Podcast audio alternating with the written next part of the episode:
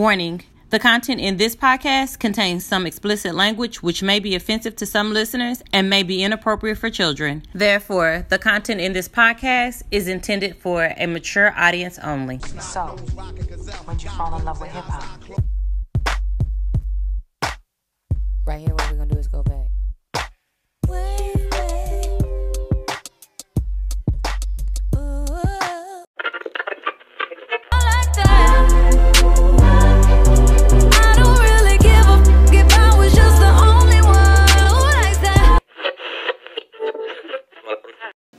Well, hello.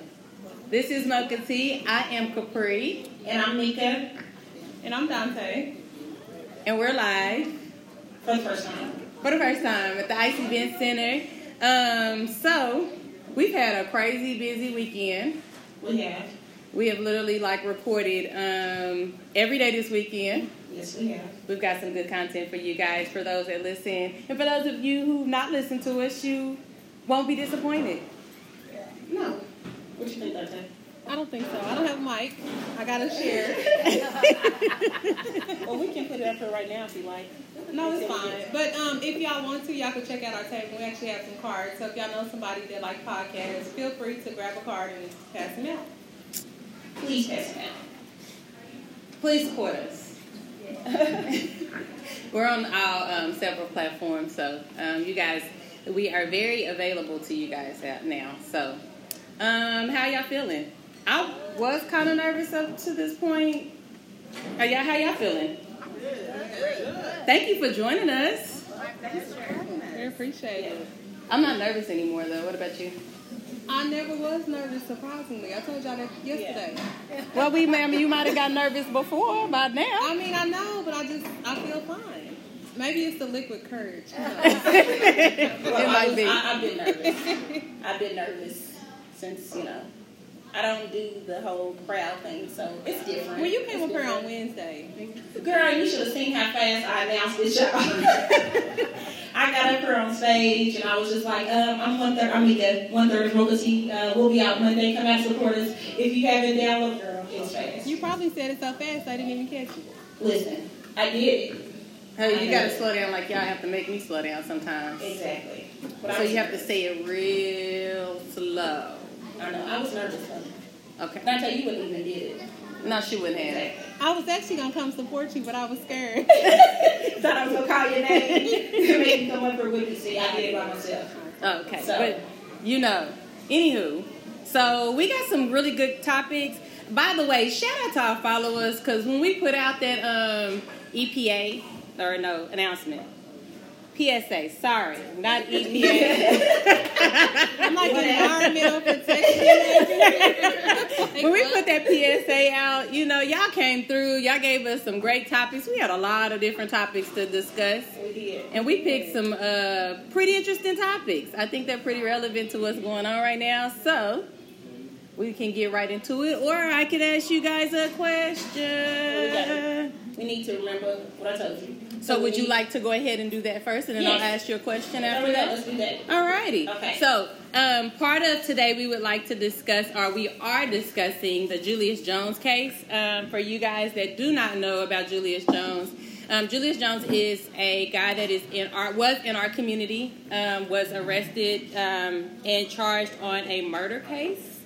Um, and we all believe he was wrongfully charged for that murder, that he was set up for that murder. I don't know if you guys have you guys seen the documentary. Um, there is a documentary out here, and shout out to Kim Kardashian, by the way, who has now made that um, documentary. Definitely, I'm sure the nation now knows so much about that documentary, and it's there. It's definitely worth um, watching and understanding his story. My 17 year old fell in love with that story and has followed Julius ever since she's watched that documentary. Um, I think it's very informative to not only just us as adults, but also to our youth. Because I mean, she was just she follows, she still follows Julius's story, and she is still very concerned about Julius's story, and she took to it from the documentary. So, So we actually have his best friend here. Do you want to tell us a little bit about it?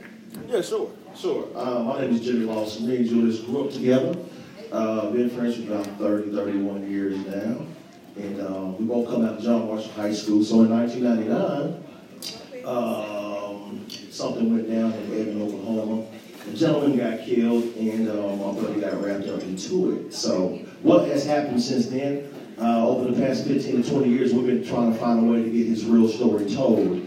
Uh, so about two years ago, uh, Viola Davis, y'all, y'all familiar with Viola Davis? Yeah. Right, so I get this phone call right from this unknown New York City number, right? She's like, uh, may I speak to Mr. Lawson? I Wait, said, so Viola Davis called you? yeah, so I'm She like, called you directly? I'm like, uh, who is this? Viola Davis. I'm Do you like, sound like that in real life? Yes.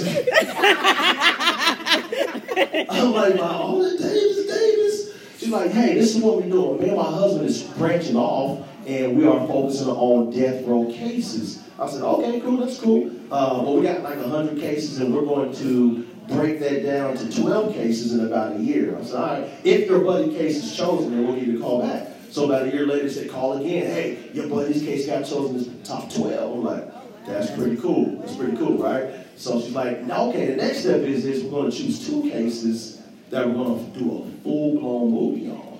I'm like, all right, that's cool. In my mind, I'm not really registering what's, what's about to happen, right? I'm like, all right, cool. She's like, no, no, you're not getting what I'm saying. It's lost. Like, this is going to be on ABC, right? We're going to spend 17 hours shooting, and then we're going to scrunch that down to three hours that we choose. I'm like, that's going to be pretty dope. That's right.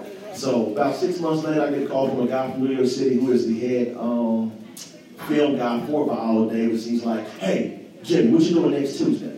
I'm like, this is like on a Friday. I'm like, uh, just working, man. He's like, don't go to work because I'm coming to your house. Right? I'm like, all right. He didn't say much. He was like, I'm going to bring a couple cameras and I'll tell you more when I get there. This dude shows up with 27 people, 14 cameras, right? Five film guys with little things. They shut my whole house down, right? We filmed just my part. So if y'all have saw the last defense, just my part alone took seven and a half hours to film. Oh, wow. That's what's Right, up. just my part. So that whole project took about six to eight months to shoot the whole deal. Took about a year to edit. So actually, we shot everything in 2017, and it aired in July of 2018. Uh, but I'll tell you what happened. You know, Julius at that point was like right on the brink about, you know, giving up on life. You know, suicidal. Uh, will his real story ever be told? So once that aired, I mean, it turned his whole life around.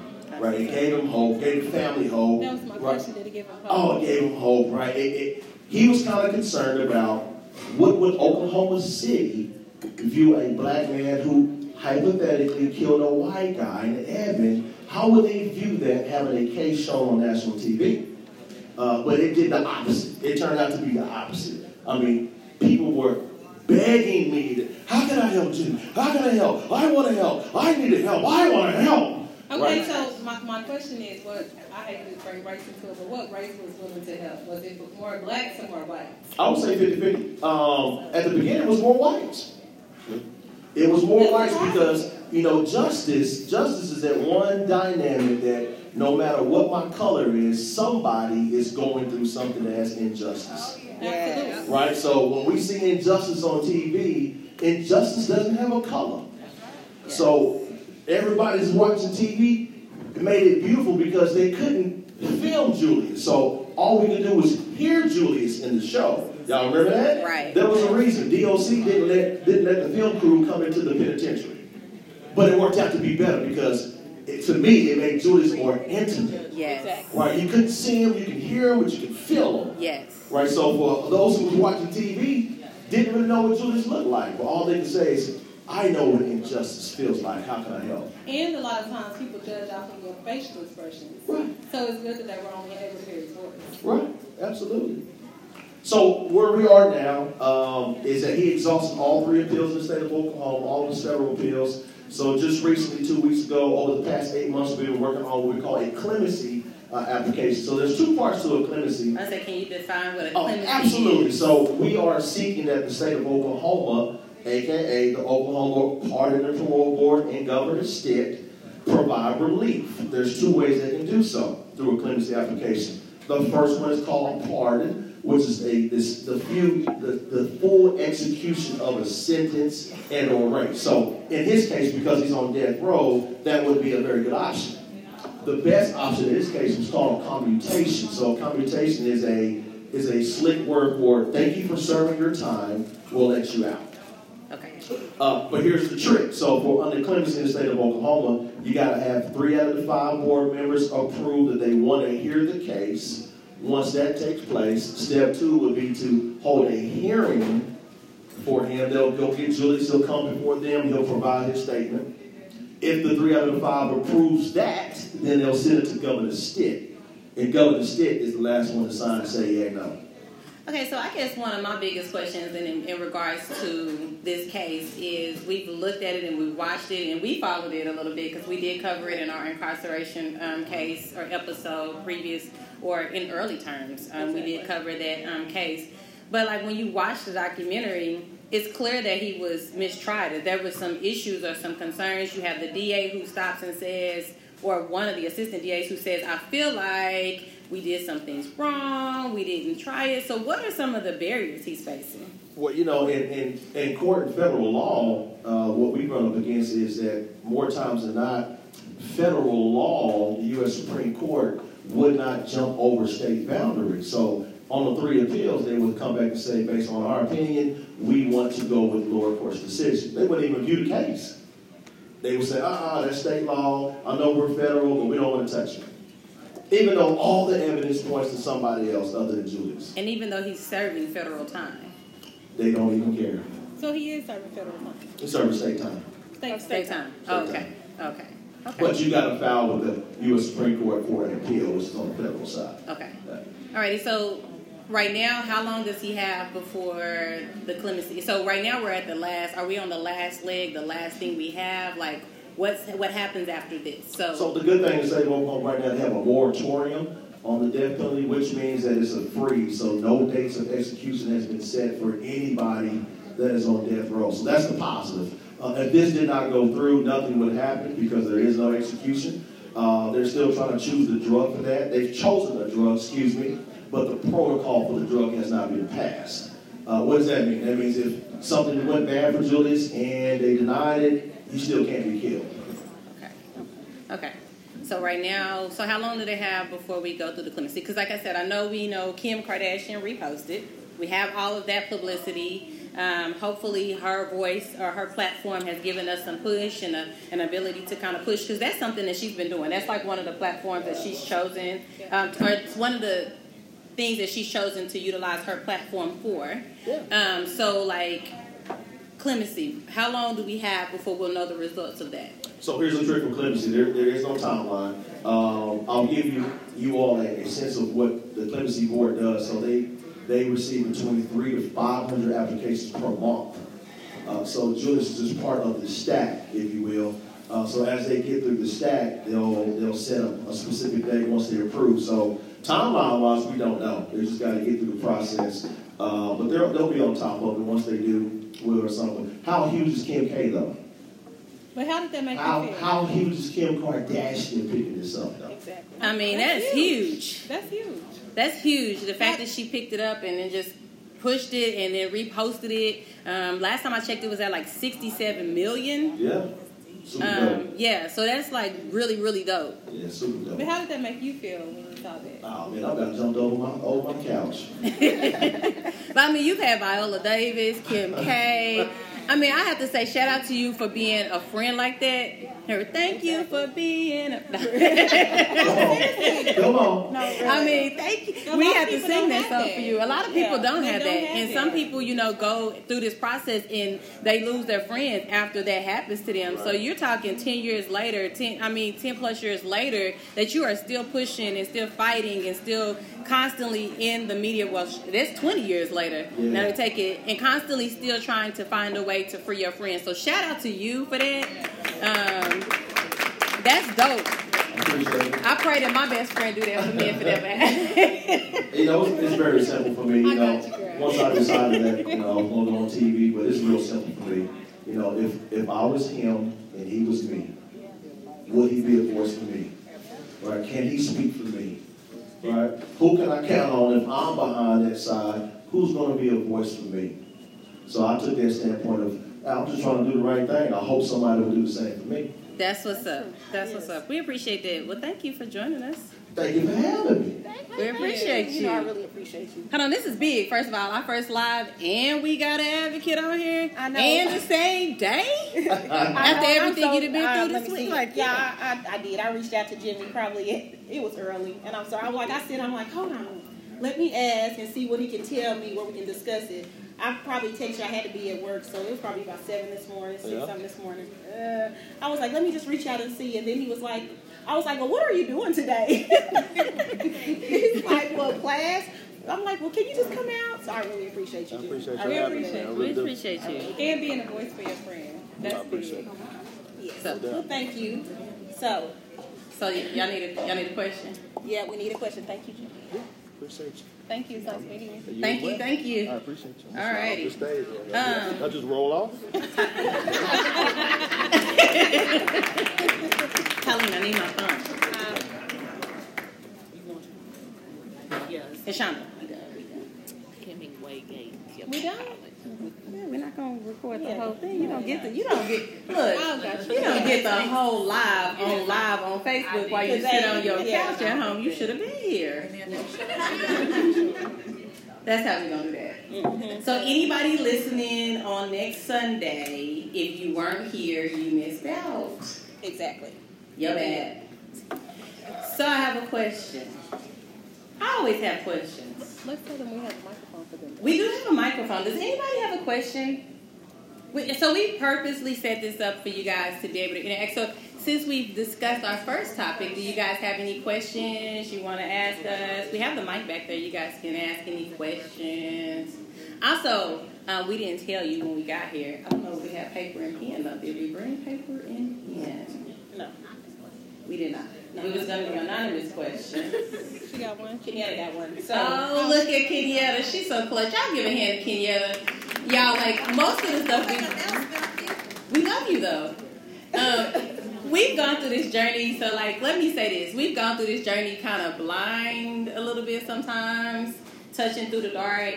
And Kenyatta has been clutch in helping us to just, she be throwing us ideas. She always give us good advice. Um, she'll just randomly hit up Mika and be like, y'all should do X, Y, and Z. And so, shout out to Kenyatta for that. yeah, that. she don't randomly, y'all. That's my cousin. That was my I mean, but it's when like a random, Yeah, like it a don't random. random. We talk all the time, but Oh, okay. yeah. I'm sorry. Well, maybe it's We've random been really for close us. all our life. When she was two, I was born on her birthday. yes, ma'am. And we, we've been close ever since. But no, she a big help. I love my cousin to death. She a hustler. She definitely is a hustler. So if y'all need any Porter, she Brooks, or anything like that, y'all make sure y'all reach out to my cousin. Put them over there. Okay, we're gonna put pen and paper. People that don't want to really say their question, they can actually put it um, in that glass, and we'll ask them. So Q and A's. You can just sit over there together. Okay. Alrighty. So this is off topic of any of the topics we have, but I like to ask them questions that just throw us off, but kind of give our listeners something to keep going, right? So I have two questions today. One of those questions are, what are words used to name your vagina that would make you uncomfortable? I'm gonna ask the conservative one first.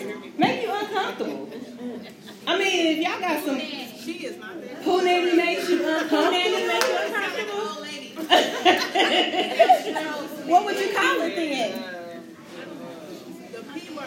Y'all don't want the microphone? I think I think like saying the p. I think the p word is harsh. The P word is harsh. That's a harsh word. I know No, that's but I do say it, but only if I say it, but only if we cool like that. But if we not It's cool like that, it's Is it a cool like that though? Yeah. Ain't so come over and You get know some of this.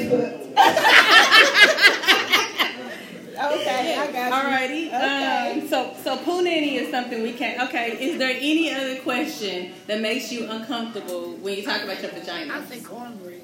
Cornbread. What cornbread?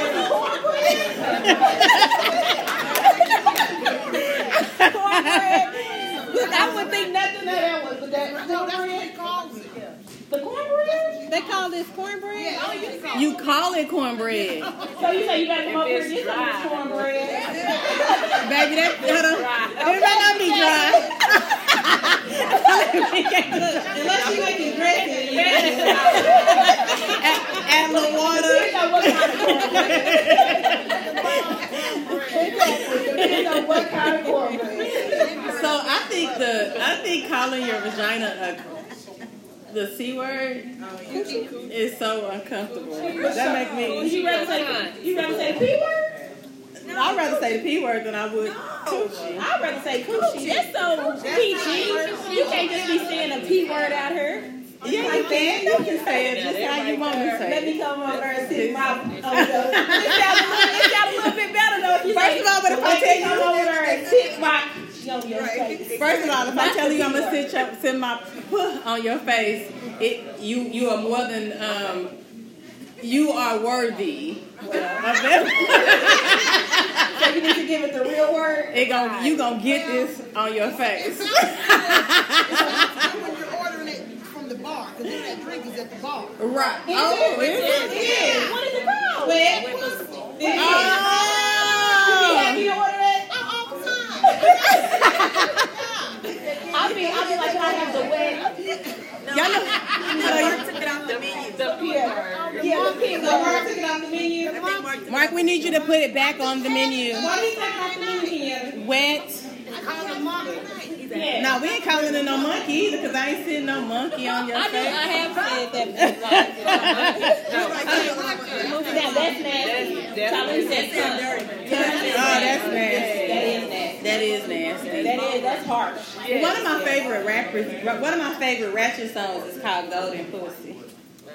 Oh, I love that song too. I- I It was on uh, Insecure. I only heard it from you though. You have heard it from me, and I, baby, A family friendly is different. it is family friendly with the kids next to it, but we got the explicit warning. Gotta move on to the okay, next question. What are things that irritate you about a man you just met? Smacking. Oh, baby. I would say just I would say constantly like getting in contact, you know, just over constantly, like overdoing it. They're supposed to contact you. No, No, overdoing it. contact. Like Sometimes calling you you can over contact. I mean, time text. If you're gonna text today, you might, you know, yeah. Like what you what you doing? And then all of a sudden I done ate lunch and an hour later, what you doing? Shit! God just took my food. Are you, are you still there? Yes. That was 30 minutes ago. Um, I am fully irritated by the what you doing text with nothing that follows behind it. What you doing? Uh, nothing. What you What you doing? I don't like send me a pic. I'm at work. Send me a pic. Send me a pic. I can't I, you know what? I don't even get. We don't even get to send me a pic because I keep getting what you doing. Hey, what you doing? Uh, the same thing I was doing 20 minutes ago. Hey, what you doing? Blocking you. like, no more. We're not going no further from here. Exactly. Yeah. So, Look at that. What you. Y'all say something. she said, send them a pic. No, that's it. Um, so we're going to get into our uh, other topic today, which is generational curses. You ready to go? I'm ready. Okay. so go on and talk about it. Go ahead and start. So what is a generational curse to y'all? We have a You microphone tell back me there. what but you. You go ahead and tell them. To me, a generational curse is more like my mama did it, my grandma did it, my great grandma did it. So it's like I'm gonna follow behind those footsteps, whether it be teen pregnancy, um, alcoholism, drugs, uh, selling drugs, just whatever, not working. Like to me, that's more of like a generational curse. Do y'all, do y'all believe in them? Yeah, I do. Y'all believe? Everybody, do y'all believe they can be broken? Yes. Yes. How do you break them though? Like, why are so many people in generational curses? Like, why aren't they breaking them like they should. From the place of guidance. Guidance. Outside guidance. It's bad money. First of all, you gotta realize it's a curse. That's, that's number one. That's number one. It's recognizing, recognizing the fact that you actually, you know, that there is a problem to break. Because some people, honestly, I don't believe that everybody really know that it be a generational curse. You know, people just don't sit back and be like, hey, my mama got pregnant at 14. Hmm, I'm pregnant at 15. Now my daughter pregnant at 13. Don't nobody, they don't, I don't think people actually sit back and kind of realize that it's a generational curse. But but as a parent though, like why wouldn't you Huh? It's hard to accept logic. It is hard to accept logic. It is. I struggle with the idea that I think that sometimes we we call some bad choices generational curses. So in our in our culture, we're like, "Oh, you breaking generational curses." When it comes to, well, you went to college, you was the first person to ever go to college, but did anybody else ever think about going to college? Was it hard for anybody else to go to college? Because I think, or were you or were you taught to go to college? Was this just something that you just planned to do, and so now I went to college, graduated, and I, I'm breaking a generational curse? Uh, what if it was just never something that anyone in your family before you thought about doing? Or that was accessible to anybody in your, your generation before. So I think sometimes we call things generational curses that are just choices that some people have made. Example, like um, your mama had a baby at 14 and maybe you have a baby at 14 but nobody else has a baby at 14 i don't think that's a generational curse i think that's the choice that you made i think it becomes a generational curse when you start talking about how hard it is to get out of it so i think those are things that like when i start think when i think about generational curses i think about black men dying every day i think we're as a culture a gen- a generational curse in that space. When I think about the oppression of black people, something that is so hard to come up out of, I think of that as a generational curse. I don't know that I individually think of like, well, your education or the fact that you had a baby or, you know, I think poverty because I do think I see our people impoverished for a, a long time. I think that that's a generational curse. I don't. I just think that some of the choices that we make, or some of the choices that people are making, I think that those are choices. I don't think those are necessarily generational curses. And I think that that's where we need to start distinguishing in our culture because I think we always want to blame things on a generational curse. Yeah. yeah. I mean, it becomes a clutch. I'm not gonna say that. You know, people will sit and kind of dwell on it and maybe soak in it. You know what I'm saying? Saying it is a generational curse. I mean, the fact is, but I mean, it happens though. I'm not gonna be like shy from it and say that I don't think that it happens because I do think. I think the man down the street may be selling drugs, and that's all he done taught his son to do is sell drugs. And then what is he gonna do? Is probably teach his. I mean, you the little boy or the little girl see him pushing a sack, so he, you know, he don't. They don't give him a much of a choice. And that's how they define So- it. Actually, it's more of like it's what you're used to seeing. So it's up to that person to decide if they want more. But if, if I'm used to seeing my mama selling drugs, and if I'm used to seeing my daddy, you know, drinking alcohol, then that's what I'm gonna do. Like I don't know anything else. It's up to that person. So it can be a generational curse. I think it was wrong. Exactly. Right. You may Yeah. not be shown that it's wrong. You may not. I mean, it always took her home. I mean, when do it look bad? You know what I'm saying? The man down there, he he just this big. You know, it don't look bad to these kids. He like, well, shit. It's all they My know. daddy always took her home. I mean, I ain't finna be out here just not doing. So I mean, they do the same thing. I mean, I think it's you know that's definitely a generational curse. But I think when it's, it's void of choice, that's my thing. So maybe when it's, It's void of choice. choice, when it's not necessarily At the end of something that you, well, I mean, I think it's something that when it's hard to come up out of. Maybe I should say that. So not necessarily the space of um, I'm the first person to go to college when nobody else thought about it or it was never ever spoken of or it was never like if every person in my family ever tried to go to college and it was hard or damn near impossible to go, then I can say yeah that's probably a generational curse on your family that's causing y'all to have those issues. Or when every person in your family has maybe been molested or raped, I think that those are generational curses. But I think when we, like I said, the difference is when we're making some of the things that are in our in our culture, we're making choices in. Some of the stuff, and some of the oppressions that we're that we're experiencing are is a choice. It definitely is a choice, but some people just, I mean, honestly, you got to think about it. And I understand what you're saying, but I guess just growing up, you know what I'm saying? Just growing up in the lifestyle and just knowing. I mean, it may be different for you because again, you know, you you wasn't grow up in the type of lifestyle I had, the family that I had. So I feel like we got some generational curses in our family. I mean, you can say what you want to say, but I feel like I definitely broke it. You know what I'm saying? Because I'm not the one. I don't have no DOC, and I'm not locked up, and I ain't never got pulled over except maybe a seatbelt or speeding.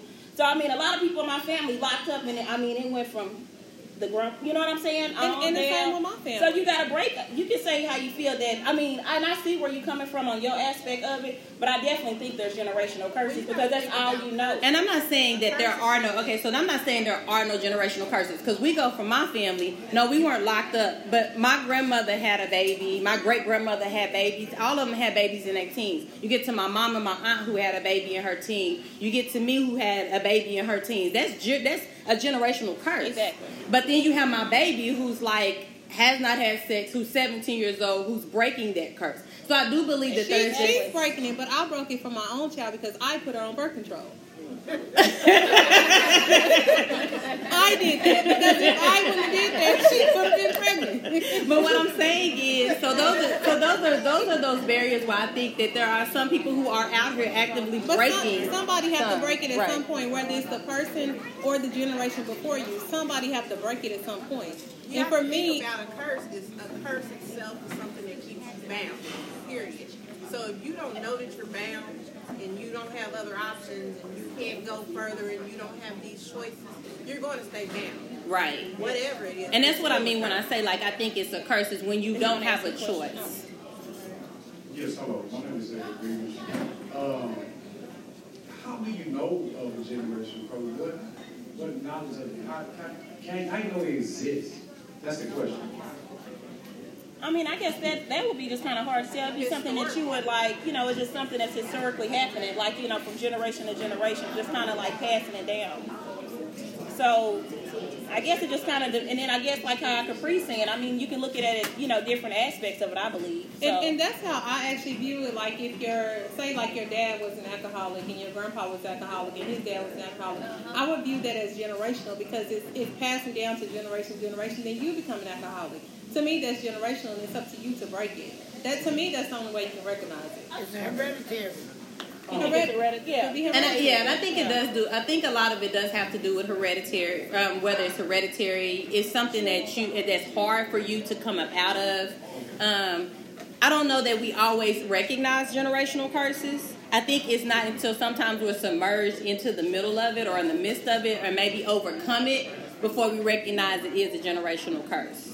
Okay, just to show my own personal testimony on what, how I acknowledge it, um, numerology, biblical numerology, numbers, not the names, because you know the John, the Johnsons, the Jones, but the numbers. My dad was the only son. I was the only son.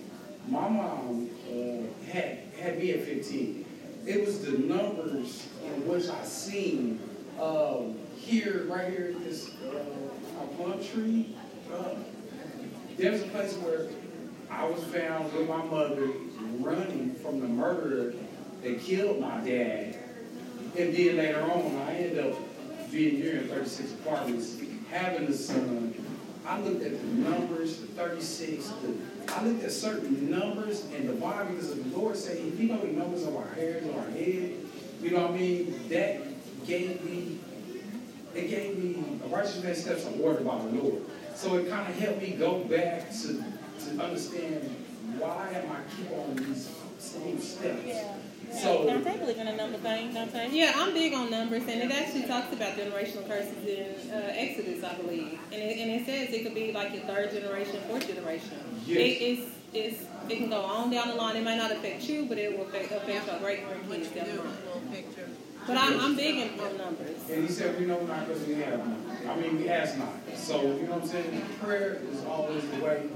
Stay up, pray up. That's all I got for you. Thank you. Thank, Thank you for you. your question. Look. Hey. Look, I'm too short. I just want to say that when I think of generational curse, I think of the Kennedys. Just stop at the, you, you can't tell me that they're not cursed. Or they don't pray enough for something. Something's wrong for each one of them to die. Yeah. Yeah. Y'all look out there. I mean, yeah, that's that's a major like if you that, that's a family I can say has a generational curse. I mean, for as many of them to die have died the way that they have died, like I, I yeah, I would definitely acknowledge that generational curse. Yeah. Right. Okay. So is It it, just definitely exercise. but that is something I've always said as I question whether or not black like the black culture black people are under a generational curse. if that's why we have such a struggle with coming out and getting out from under so many things and the oppression space and being in that. Like I've asked that question. Is it generational curse or is it slavery? Could it like be? Simone said, it's slavery. Could it be both? Both? You think both? I think it's both. Why though? Why? It could be. No, Joe said it's an excuse. Just tell us your why behind It it. is an excuse when you, you know better. This is really weird. I'm sorry. I got pregnant, so I'm gonna get pregnant. Uh, I really believe it's both. The reason why is one, black people have been so desensitized and so oppressed for so long. So we have so much that we're, you know, we're struggling with on our own. But when it comes to generational curses, like I was just talking with my sister about that.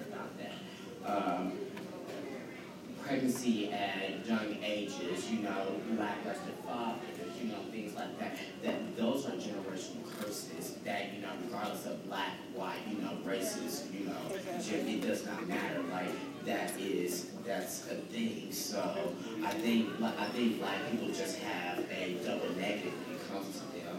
When it you know, when it comes to the oppression and then also just life that, you know, every other race deals with. You know, we we struggle with so much. I think uh, black people, uh, we do ourselves a disjustice when we don't have these conversations. Yeah, that's We true. don't talk about these things. Because most black people are told not to talk. So Exactly. I agree. You But, but know, why is that? about it. And it's just like something Yeah. you just Sometimes you just can't pray it away. You, you gotta talk about it. And it comes from a black gay man. Like it's just you just can't do that.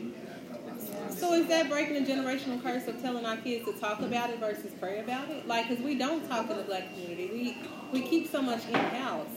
Like what, what goes on in this house, stay in this house. Mental health, everything. I think that we need to talk about it more. I think That, sometimes that could be a curse. I think sometimes it's education though. Because you think about how much education you get and how much you know from the education that you've gotten and from the experiences that you've gotten and from getting outside of. So think about it. There are some people who have never left their neighborhood, who've never left their street, who only have access to the people within their community, who may not be having these same discussions. And so if you get outside of your neighborhood, outside of your street, outside of your community, next to people who are having these conversations. I always say all the time, I mean, I, I truly am like, you know, probably the most black power one we got on here. Um, and that's just my thing. Like, I love my people. But I, I've also learned a lot from other races and other cultures that I, uh, things that I've brought back to my my own and things that I've said. Well, there's nothing wrong with like knowing, uh, uh, uh, talking about mental health and going to therapy and having those discussions with my kids and talking about like I've always said a lot of times like you have to stop and say, you know what, what my path wasn't perfect. My path might not have been right, but I want something better for you. And I think sometimes um, when you're in the same community, on the same street, on the same space, I think some of our our, our culture, some of our kids, because I deal with it a lot, are dealing with people who are like, you think you better than us. Or you want to get out and you want to learn more and you want to go do something do better. You think you're better than us. And so it's hard. I mean, think about that. If you're a kid who who desires more, who wants more, how do you decide that you want better when someone is telling you if you want better, that's bad for you? But why? I mean, why are we that way? I don't understand that. I don't either. I don't understand. Mikhail? Hi, I'm Nicole. So you mentioned education. Uh, I kind of wanted to follow back on that. So I honestly feel like I don't know if it's a cultural curse or a generational curse, but in the black community, we fail most of the time to educate the children on the importance of like credit, for instance. Like they don't mention that, hey, they're like, no, don't get a credit card, it's bad for you. Or nine times out of ten, you already have something in your name before that can turn 15. So, by the time you're like, well, what is this? Hey, shout, shout out to the AT&T landline you had when you was two. she can pay, y'all can pay both paid off now because you working at TSC, so. Exactly. So most of the time we tell no, don't get a credit card. You know that's bad. But really, that's the basis. You can buy a piece of gum with it paid off. Keep, you know, make it simple. Not go out and buy the newest Jordans and you know never continue to pay it. Or you want to be in the fanciest apartment that you're paying fifteen hundred a month for, and it's like you really could have been and had a house by now. So it's just, I think it's just us a lack of explaining what they could have, and just you know. Do you know feel, what I'm trying to say. Do you feel like that's a generational curse though? As well, like because we're not teaching our children. Because we didn't, because back in the day they didn't know and they weren't educated about it. Because most women, like we say on our conversation just here recently, most women back then was taken care of. The men, the men worked. You stayed at home. You took care of the kids. I mean, maybe we just wasn't educated. But they just more- told us don't get a credit card. They didn't tell us why. They should have told us why. should said, get Like if you can't afford to pay it back, do not get it. So y'all at least got the hold on. At least y'all's family told y'all don't get a credit card. Nobody told me don't get one. Matter of fact, they didn't tell me don't get one. They got one. I got them and they used them. So I mean, you know, when I got to college, I was literally wet. I didn't know anything about credit. I didn't know any. They said, and I'm happy that they've changed the policy in that. Thanks to Obama for that, because literally they were like, "You want a free T-shirt? It got UCO on it." And I was like, sure, I'm a freshman. I'll take all the UCO gear y'all gonna give me. I, you know, just fill out the paper. And I'm filling out the paper. I didn't even know credit cards was coming because they wasn't coming to me. I lived on campus. They was going to my house. Oh, and my folks was using them. Oh, That's who cursed you. There you go. And so, no, not not only was I never told like don't do it, I was not told not to do it. But somebody else took it and said, "Well, she getting them, might as well use them." I mean, and so when it comes to that space, I think I can say that part of that is because her credit was messed up. Nobody taught her about credit. Somebody, nobody taught her mom about credit. Nobody. It, that wasn't a discussion they was having. They was in the survival mode. Right. Exactly. And so We gotta get to when right, there is no level like when we start talking about credit, you have to be outside of the fact that we need food and water and gas and lights. Credit is after that. And I think sometimes we we are harsh on our parents because I had to stop and say she just didn't know. Because when y'all living from house to house and y'all from neighborhood to neighborhood and you from school to school and yo can you barely can keep the lights on, who's talking about credit? Don't nobody care about credit because uh, that we probably ain't paid two bills or a couple of bills because we had to look at what was more important. Do we want to be warm or do we want to take hot baths? So our, our electric, well, you know, we got the electric that runs the heat and the gas that runs the water. Which one can we be without? So we can use the electric to warm up water to make bath water. So which one are we gonna go without? And I have to say that that's probably right. That was my mama's struggle. So when I came to understand that, Yeah, exactly. Right. Yes. Boy, why don't something? You gotta Right. choose your battles. Choose your battle. Pick your battle. So every month, if that's your struggle, then you don't got time to, t- to teach nobody about credit because we don't care about credit right now. We're trying to live every But day. that's why you have to break that. Right. At the end of the day, that's why you have to break it. Right. And when we were younger, I think my mom's biggest focus was teaching uh, or, or giving us a life she didn't have. So she didn't really know much about credit, but her idea of giving us something that she didn't have was stability. And so for her, it didn't matter. I mean, she was picking between bills, but she was still trying to make sure that we still went to the same school every day, that we had clothes and shoes, and, and that we had some level of stability because that's something she didn't have. So credit wasn't a priority for her. So I can't say that. I think I'm in a space to break that generational curse with my kids. Because now I can say, well, my mom's stability gave me an ability to go to college and to do more and to be better. And so now I can teach them about that. Well, then your credit was messed up before you could even mess it up. Right. So you kind of had to start from the bottom anyway. Right. I think all families are different. I had a family, they had credit, but I was in a family that never wanted to talk about it. Don't nobody open their mouth to say anything.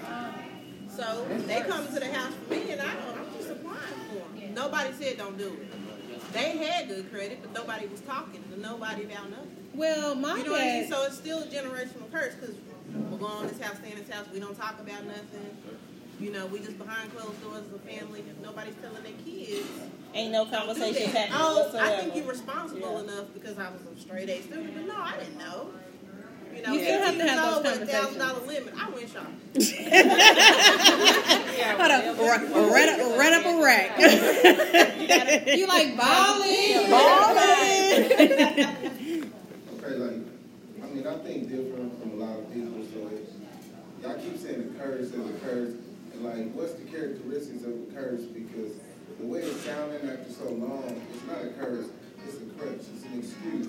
Because, know what I'm saying, if your parents can do this or whatever, you, you decide that you want to be different and do different things, like everybody that's sitting right now, are y'all doing those things differently? Or, you know what I'm saying, are you orienting your kids into credit, you know what I'm saying, classes? Are you teaching them the stuff that your parents didn't teach you? Or are you holding on to that, calling it a curse, using it as a crutch to be lazy? Or to just, you know what I'm saying, kind of make that time your own time instead of doing something where you can change it. But they give us this word curse, generational curse. Mm-hmm. We hear it, we already halfway programmed. So now I'm programmed to say, hey, you know what, when all else fails, I done got too tired, this is my generational curse. I'm just sit down. So it's a cop out. You know I'm? I mean, I agree with you. I think that the generational curses is an excuse.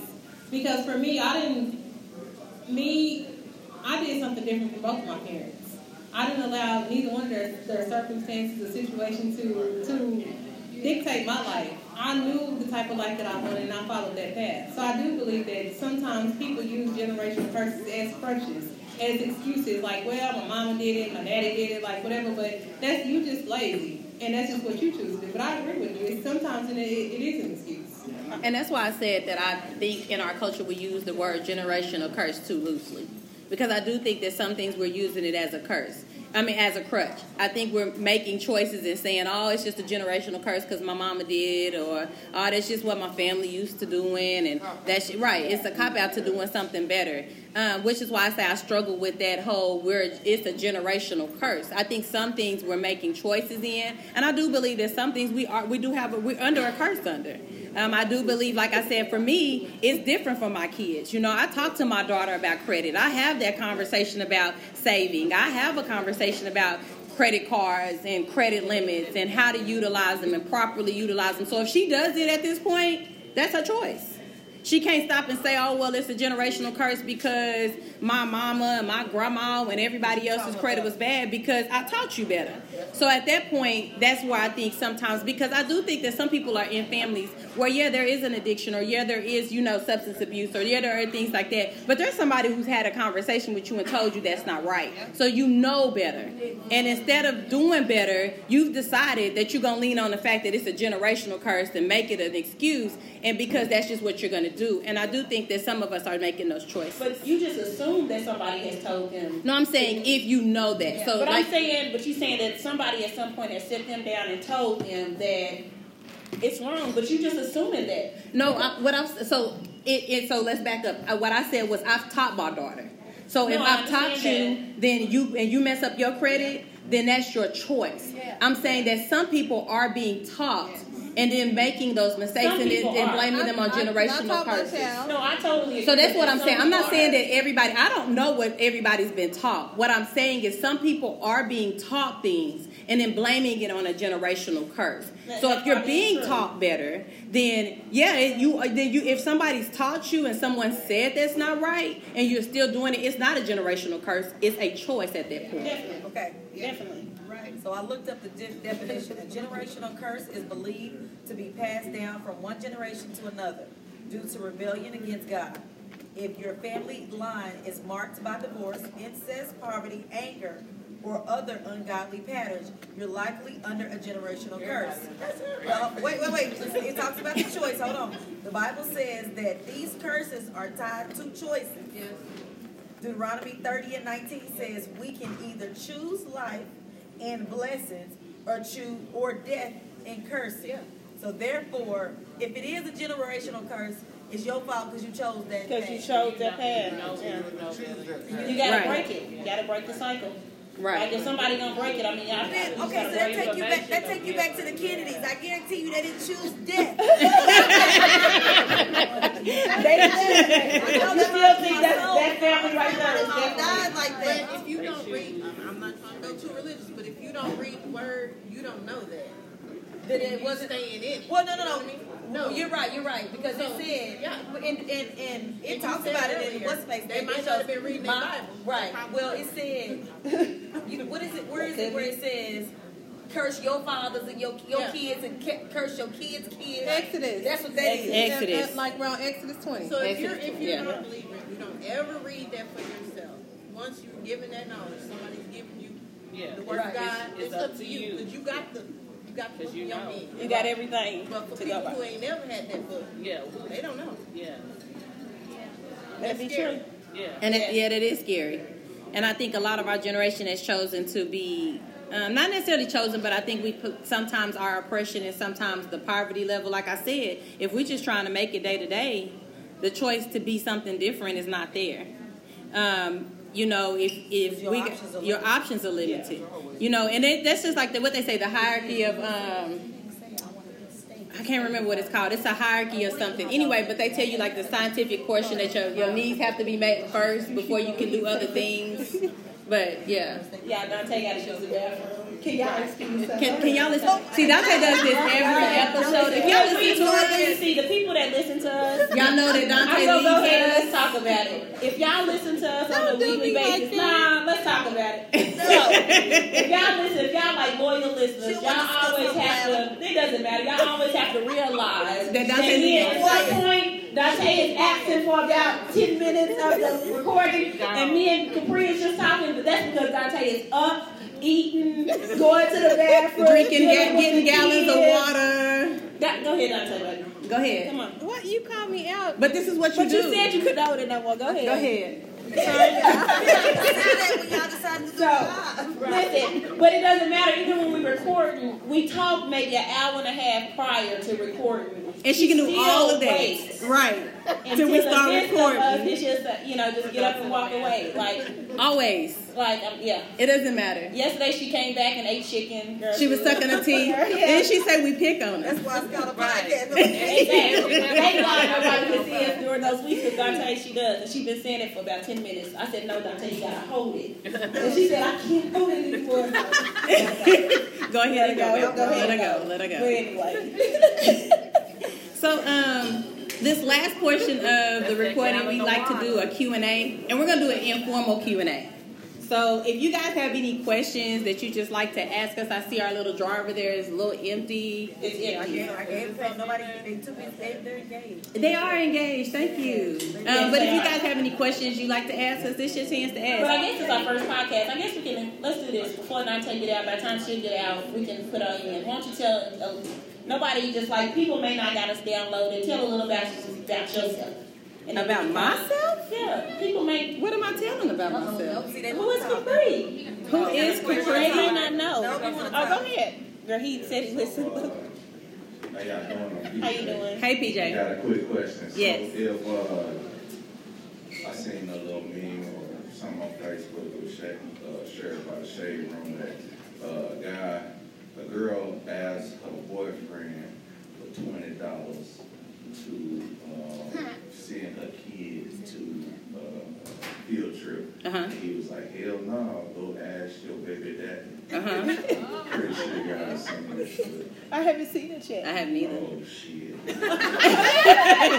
So hell no, go Okay. ask your So- baby daddy. Okay, got you. Well, So, he didn't say hell no, but he was like, No, go ask your baby daddy. go ask your Okay. baby daddy. So what? How would we react to that? Is that what she you're told him she not gonna mess with him no more, but then he was like, cool. You know what I'm saying? Well, I mean, he probably was cool if he said no, go ask your baby daddy.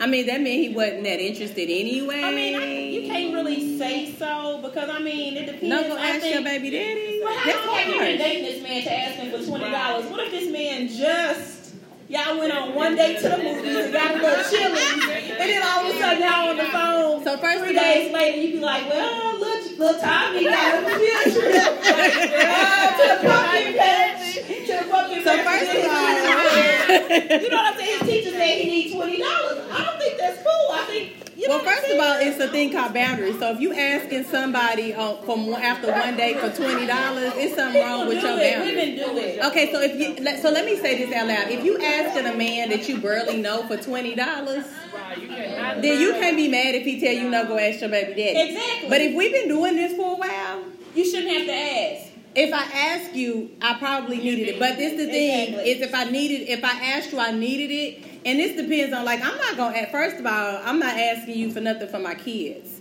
unless I absolutely just need it. Exactly. And so if we get to that point now, it's got to be some time. Now, I'm, I'm saying like it's six months to a year if I'm gonna ask you. And if you tell me go ask my baby daddy, At that point, It's probably a, it's gonna be a wrap. it's gonna be a wrap. Was your question about the five dollars you sent the lady? The No. cash No. app? No. No. Okay, okay. Oh, No, see, get 'em. and she oh, do this. Hold on, let me she do this too. Hold on, Yeah, let- then come Did she come back?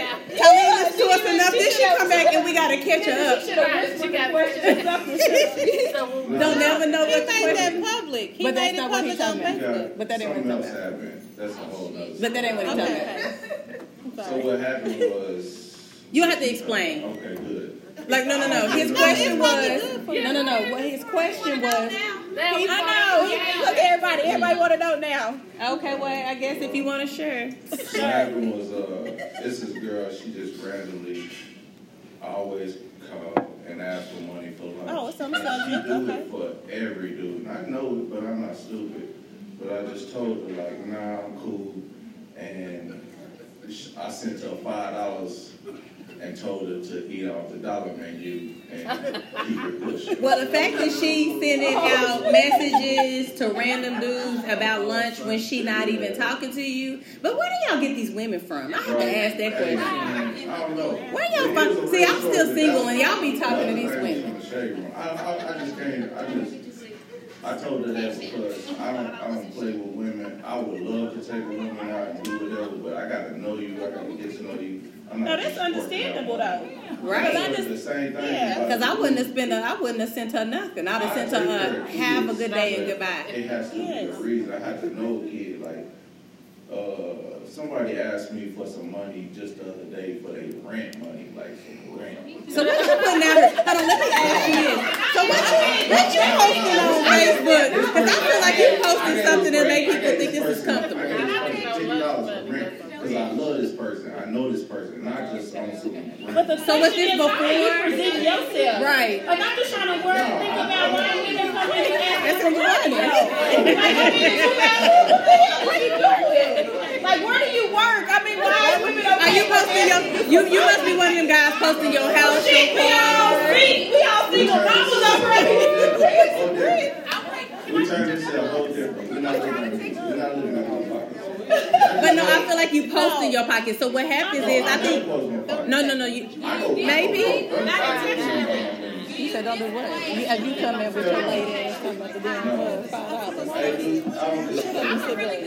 No, but no, I understand what you're saying, but no, back to the question. Back to the question. Back to the talking- question Okay, fine, PJ. Back to the question. Yeah, back to the question. My thing is, I just think like if you in a long term relationship, you know, I wouldn't see nothing wrong with just saying, you know, I need twenty dollars so I can, because I wouldn't ask you in that case, especially if it's not your kid. But if we together, I would feel, I would think you would feel okay, comfortable with giving me money for, you know, my kid that we've been together all these years. You know, but like if we just dating, I, can, I wouldn't feel comfortable asking. I really wouldn't feel. I wouldn't feel comfortable asking anybody outside my man. Yeah. Got some I questions. wouldn't, I don't ask nobody for nothing anyway, but if he feel comfortable, because some men do, feel comfortable enough to ask you for things he shouldn't be asking you for. Like What- what? like what Like kind? You know what they ask for. What they asking for, girl? They don't ask me for nothing. I, And if they asking for I'm just saying. Are you just saying like to go to bed? Because you know they do. or in the bedroom. They, they, they're bold. So you saying she don't give it out if they ain't paying for it? Well, I'm just saying. Well, if I can't ask you for twenty dollars, you can't ask me for nothing else in the If bed. they ask you to do that, why shouldn't you be bold enough to ask them for twenty dollars for your check? Well, I don't do that, but I'm just asking. Yeah. And say, this is what my forty dollars for.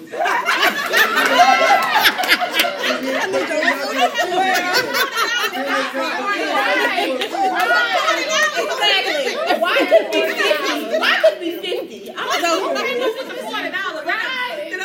Yeah, because you can only go to the ATM and get twenty.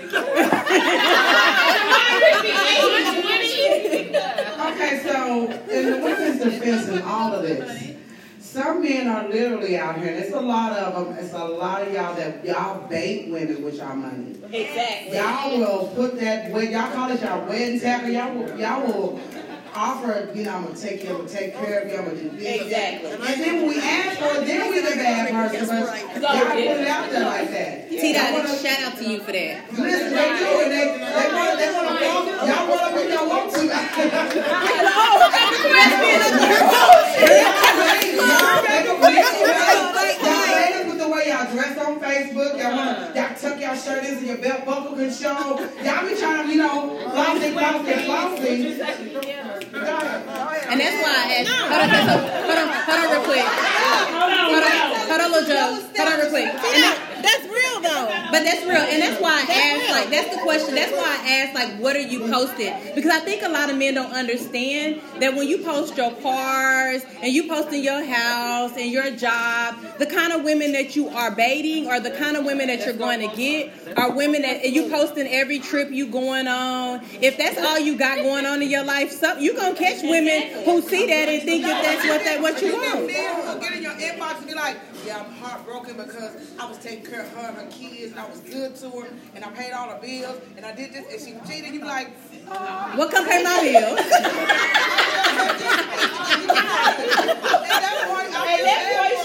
I feel bad for you. Come pay my bills. I won't do you like that. I'ma treat you like you can pay my bills. You ain't gotta take care of my kids.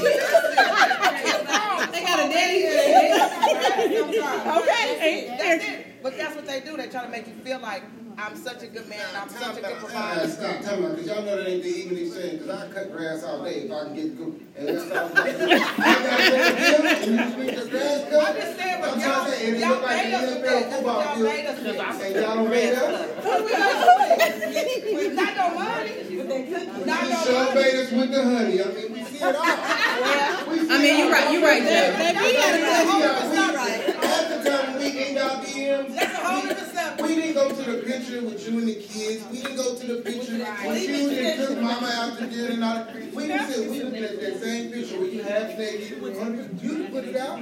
So why we can't come that way? But when we come that way, it's an offensive. No, it's not offensive. What we're saying is you can't be mad when some woman comes to you and says, "I need twenty dollars for my kid," and well, it's right. Um, but you can't be mad. I, I was waiting if you was gonna cover yours up while we keep having this conversation. Joe, go sit down. But you can't be mad when we ask for twenty dollars for in a that field trip. sense, if, if I'm on Facebook naked all the time, I got my titties and ass out all the time. That's like me saying I cook steak on Tuesday, Wednesday, Thursday, Friday. What you gonna want when you see me? Some steak. Thank you. So Thank all you. you talk about is that you got all this money that you can take care of me with. Then what am I gonna want? Money. Money. And all you- this is so. Well, I'm just saying. I don't. Make sure that it- we got even exchange. But that's when, when, when, I, when, I, when I want your money, it looks like I'm a gold digger. But when you come for me about sexual favors, that's just your manhood doing what your manhood does.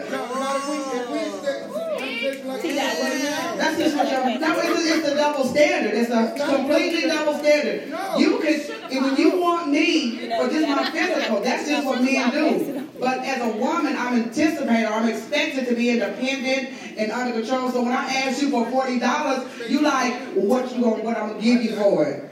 Yeah. What, what, what you? No, give me fucking forty dollars. I just need forty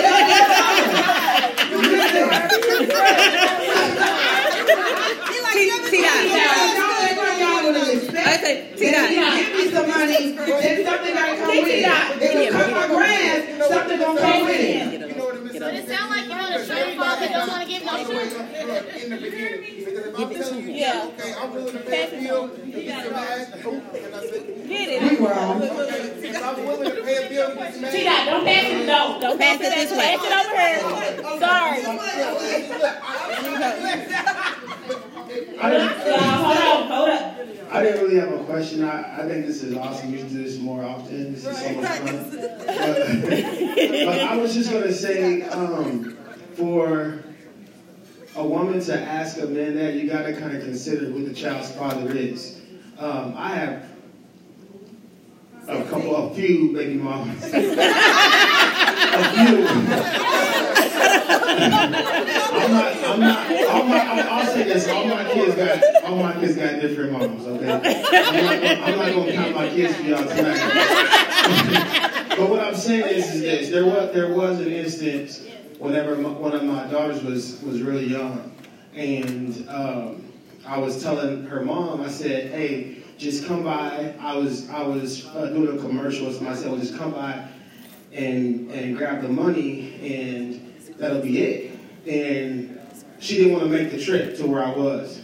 And so she said, and she's dating a person at this at this at this time. And so she says, well, I'll just have so and so give it to me then. And so I immediately was like, no, don't ask him for money. My child, my, my daughter isn't a hoe. She don't take money from no man. You know what I'm saying? So sometimes like it's not even the for it's not even the, the guy who's getting asked um, who uh, for the money. It's it really depends on what the child's father is because I've dated I've dated women who have had um, like for instance I've dated women who have had you know more than one kid. I know there was one kid that um, his dad wasn't around. You know what I mean? And so if she asked me, you know, or she just says like, you know, her daughter has a field trip. I had one instance where I was dating a girl who was mixed, and her her uh, the girl got called nigger by a white kid, and the dad wouldn't go up there. He's a white dude. The dad wouldn't go up there to the school, talk to the to the preschool and teacher. So I went. Not and I only known her for for uh, you know a month or so, but sometimes it's not even it's not even about the the mom or the dad. It's about who that child's dad is. So if that child's dad, real dad, you know, don't do shit, he's a deadbeat, then yeah, like it don't matter. Like it's not even about the woman, it's about that child. Even if you never see her again, even if you don't know her, you know what I'm saying? It's not about that woman and her asking for money. It's about that child knowing that, you know, there's a man in that child's life who don't give a damn and don't do anything. So So shout out to my cousin JB for that one.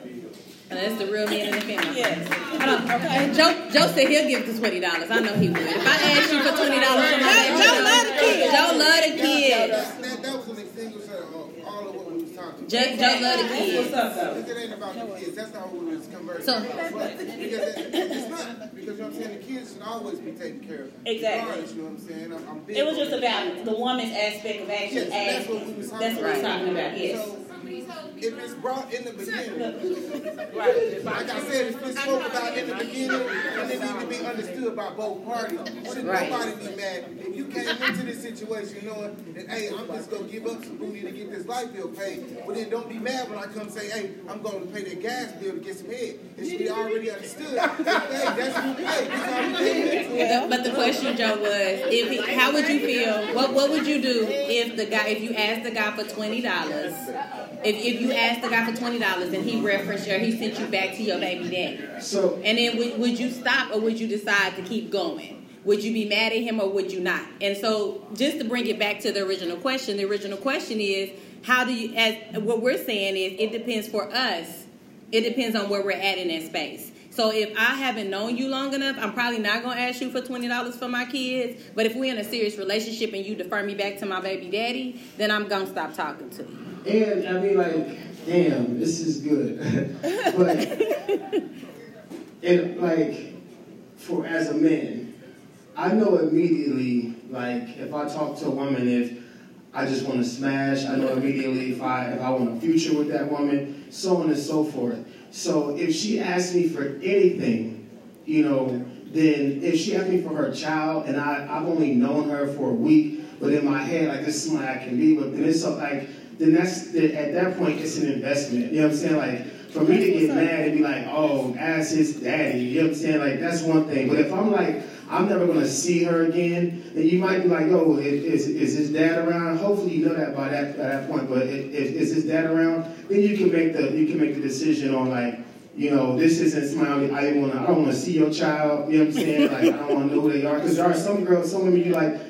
I don't want to come over if your kids is up. You know what I'm saying? so like, for real, for real. Like I don't want to So like, if, if it's that kind of person, then yeah. But I, I definitely get it. You know, you can kind of weigh those options, but but hopefully at that point, you know, like this is somebody well I might want a future with. So like, yeah, that you want to be cool with that kid, you want to invest in that kid too. So. And we don't want you to come and fight kids. Right. Right. so let me just put that out there. But for me, being a, a single person, my kids are taken care of Right. by their father and by me. Right. So I'm not going to ask a man to help me take care of my kids because that's my child. If I if I'm in a relationship with you, I expect you to be in a relationship with me, but I also have a relationship with my children. But I'm not in a relationship with you for you to take care of my kids. If you choose to do for them, that's what you choose to do. But I'm not about to ask you for nothing. If 40 ain't taking care of no kids, they can't even get us two, you know, a, a whole meal with all of them. 40 ain't taking care of no kids. And I done done, and baby, I'll get out here and make it work and make it happen for mine. But this is a field trip. I mean, but even for a field trip, nah, my baby ain't gonna stay at home because my baby gonna go on that field trip. But I'm gonna make it happen. If I got to ask my mama for five, my grandpa for five, if we got to figure it out, I'm not asking no man. But that's what I'm saying. Before I ask the man, he'll stay at home. Oh yeah, before I ask a man, he'll stay at home. I think sometimes it's all about why you're asking for it because I don't have kids. But I was in a serious relationship with this one man, and he would wine and dine me, take me out all the time, go everywhere. We was like together for like three or four years. But the first time I said something about electric bill, First of all, you been too long. He should have been paying that a long time ago. That's right. Right. That's what I'm saying, but I didn't. But the one time, I- but at the same time, you want to act shady, but then you take the same hundred or something dollars, and we go out and have a good time. Mm-hmm. You Wait, does he live with you? Is he living No. with you? That's all right. Come on. So, so, so check it out, man. I, I, I got a couple things, right? So here. so, so I'm gonna say this because some guys might not know this, but dick ain't free. Hey, go ahead and say that. Right? Now, you with no confidence is like, yo, shut up. Dick ain't free. Okay. I thought It ain't. I thought it was. Right? And when But it y'all handed it out to everybody. Listen, I'm speaking out to I can't speak for JB. I can't speak for Coop. I can't speak for this one. I can't speak for Mark. All right, go ahead. Okay, go Dick ain't free. He said he And when it comes down to what you're gonna do for somebody, me personally, it's a God moment. It's principle. Right. They say it ain't tricking if you got it, right? That's what a rich nigga say. Mm. Yeah. A broke nigga say it's tricky. I say if you got it and it's in you to do it. If it ain't in you, you ain't gonna do it. If it's in you, you gonna do it in the beginning. You gonna eat the pussy, she gonna suck your dick. You gonna say, hey, your kid's cool out about you, even though you can't stand that little motherfucker, right? In the beginning, if it's in you, you're gonna do it. But what happened when you won't head and she on a period? She did it before, but you ain't really trying to hear that no shit. If it ain't in you, you out the door, right? Right? Right? I ain't gonna come over when your kids was up nowhere because I'm really just trying to get some head out this motherfucker. and for some reason, I got beat the pussy up real good. You asked me for some little money the next day. And my check got fucked up the same day. so it look like we both fucked in the situation. Like I said, dick ain't free, and if it ain't in you, it ain't gonna matter at the end of the day, no way. There you go. So shout out to you for that. So do we have any more questions? Eddie Roscoe. Only Eddie Roscoe. Only Eddie Roscoe. He said he was gonna put it out Dick there. ain't free. He closed that out. Right. Any any other questions? I think it's free. it don't it don't cost a thing. right. He's buying him, he's buying me. Paying bills, I'm paying bills, so it's a wrap. it's a, a business deal. Right. Yeah. This has been fun. It has been. I enjoyed it. I have too. I wasn't sure how it was gonna be. I was nervous. I was nervous. I was at work nervous when the screen. I was like, oh my god. Over there, I rocking hope I and don't sweat. I hope I. I was. I, I didn't get nervous till probably about four o'clock. And I realized it was getting close and I was like, I think I'm getting a little nervous. So thank you for everyone for joining us. This was fun. It was. It was. It We'll have to do this again. We definitely have I, to do this again. I do want to thank um, Candace. Candace, and- thank you, Candace. Thank you for reaching out to us. reaching out to us, asking. So we really appreciate, We appreciate the y'all. idea. Y'all clap for Candace. Thank you, Candace. Yes. Yes. Y'all, Yes. shout out to Shout out the to local Custom tea. Drink. Ooh, it was the bomb. Candace. That drink was the bomb, girl. Yes, ma'am. The mocha tea, if y'all didn't taste the mocha tea. And, and also, You like the tear? It was good with it, girl. Medium adult. And also, want to thank our other podcaster, T Dot, for being here. T dot yes. What do you think, podcast? Thank y'all. Thank. And even our loyal listeners, you know, like Yes. I said, Talene, if, if don't nobody push it, baby, Talene gonna push it. She sure does. She push it. Um, shout out to Jay Wiggs in the building. Shout out, shout out. Um, we got JP in the building. We got some. I, y'all, thank thank you for y'all support. We appreciate Yes, you. we really do. Yeah. Thank y'all, and we'll, you know, I guess we'll let y'all know as When we do another one. When we do another one. So, Mark. Mark, Thank you oh for God, letting us you. use your Yes, Mark. facility. Thank you. We appreciate you. We really appreciate We you. appreciate you. Thank you. Very You much gotta come back out. therapy. You gotta come back. Very good Thank you so much. Thank y'all. Yeah. But so uh, we gonna end it out like we normally do. like we always Like do. we always do, y'all. So y'all can catch us. We're on Instagram. The um, Instagram page is at Mocha Tea. There is no underscore anymore. I changed, it. Nobody else is Mocha name. T podcast. So you know what? It was available, so I went ahead and changed it. So it is Mocha Tea podcast, one one word, all the way together. So we're on um, Instagram. If you guys will follow us, have you, if you're not following us, go ahead and pull out your phone and follow us right now. Please You follow on us. If y'all Instagram? I'm sorry to tell baby. Look, if y'all don't uh, know what we own, and Capri will go ahead and name it off, but y'all, if y'all don't, was if y'all grab a, uh, one of our business cards off our table, it actually has all of our uh, what we own also, like all of our platforms. Yeah, so we're on Instagram, we're on Facebook, we're Mocha Tea Podcast on Facebook. We are on Twitter as well as Mocha Tea Podcast, and it is Mocha Tea, and then there's a space in between on both um, Twitter and Instagram. But if you just put Mocha Tea in on Twitter, you'll, it'll pull up. You'll get it. Um, to listen to us, we're on Apple Podcasts, we're on Spotify, we're on YouTube, we're on SoundCloud, and we're on Anchor. So you guys can pull us up on any of those platforms and listen to us any of those ways. Um, we are on Seattle Hip Hop Radio every Monday and Friday at 9 a.m. Central Standard Time. Now, look, I always push Seattle Hip Hop Radio just because it is like a black Pandora. He is playing hip hop music, he is playing new artists, he is doing what we always say we want in our community. So I say, go listen to his platform, even if we're not playing, even if we're not on there. Um, he is 24 hours a day, seven days a week, 365 days a year. It is Seattle Hip Hop Radio. It's an app. It's an app. Yeah, it's an app. So go to the App Store or Yeah, you can go to your App Store, Google Play, um, and it'll come up Seattle Hip Hop Radio. And we're on and .com.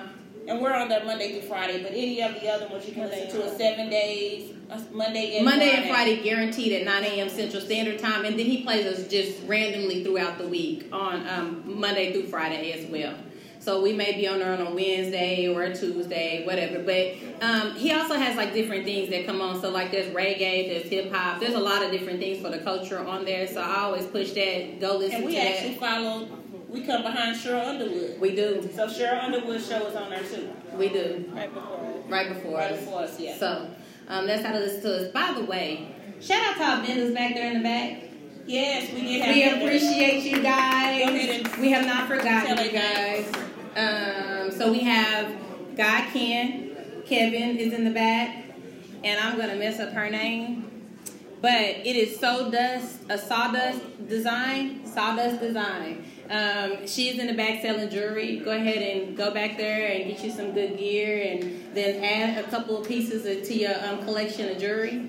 Um, shout out to y'all. We appreciate y'all supporting for y'all coming. Thank you, thank you, thank you. Um, and then, like y'all, if y'all want to get um, old school on us and just send us some inquiries or anything via email, we're, we have an email address too. It's mocha2018 at gmail.com. And this is the end. Yeah, they always wait for me to do it, and I do So- it. They just on our recording. We are out. Peace.